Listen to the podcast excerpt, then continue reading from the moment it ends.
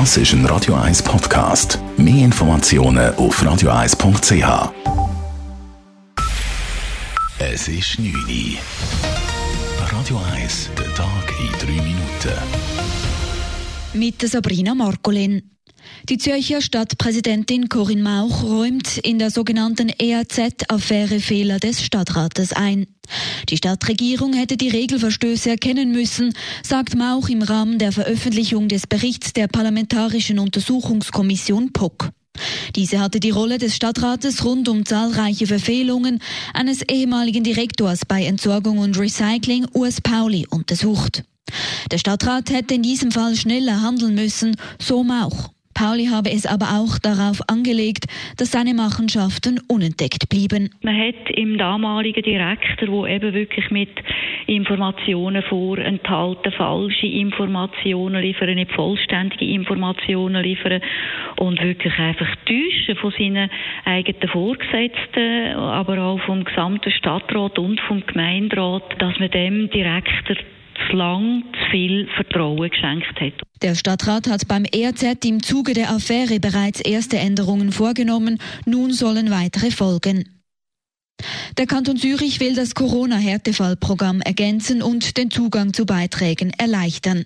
Finanzdirektor Ernst Stocker zieht damit nach. Gestern hatte der Bund schon neue Finanzhilfen für die betroffenen Branchen zugesichert. Konkret beantrage der Regierungsrat einen Zusatzkredit von 95 Millionen Franken zum Härtefallprogramm, das der Kantonsrat im Dezember beschlossen hat. Mit dem Antrag wir beantragen, dass man wieder auf die nationalen Kriterien geht. Einerseits, dass man die härteren Kriterien wieder abschafft, dass man, wenn neue Kriterien kommen vom Bund und im Moment kommt ja das laufend ändert irgendetwas, dass das die Regierung selber abschliessen und nicht mehr vom Parlament muss bestätigt werden. Dadurch gewinnen wir Zeit und sind flexibel und schnell. Weiter gab Regierungspräsidentin Silvia Steiner bekannt, auch beispielsweise den Frauenhäusern im Kanton Zürich zusätzliche Mittel zur Verfügung stellen zu wollen. Dies als Maßnahme, da in verschiedenen Bereichen eine deutliche Zunahme bei den Notfallanrufen zu verzeichnen sei. Der starke Schneefall hatte die Schweiz heute fest im Griff. Auch in der Stadt Zürich war und bleibt die Verkehrssituation angespannt. Seit heute Vormittag sorgte der Schnee für zahlreiche Beeinträchtigungen im öffentlichen Verkehr. Über 20 Buslinien waren eingestellt oder bedienten nur gewisse Teilstrecken.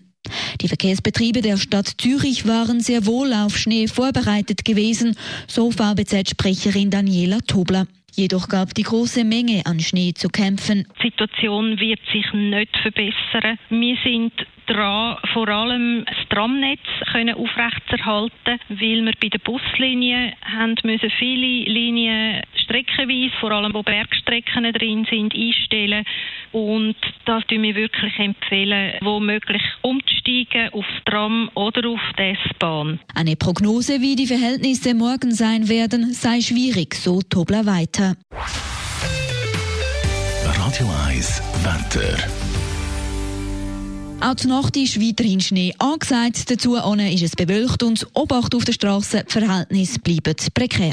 Der morgige Freitag startet dann ebenfalls bewölkt und weiterhin mit Schneeflocken. Im Verlauf des Tages wird es dann zunehmend trocken und bis zum Abend gibt es ein paar Auflockerungen. Temperaturen morgen zwischen minus 3 und minus 1 Grad. Das war der Tag in 3 Minuten.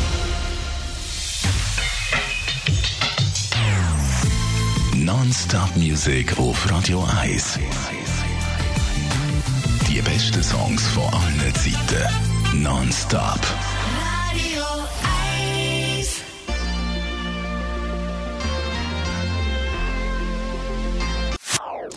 Das ist ein Radio 1 Podcast. Mehr Informationen auf radio1.ch.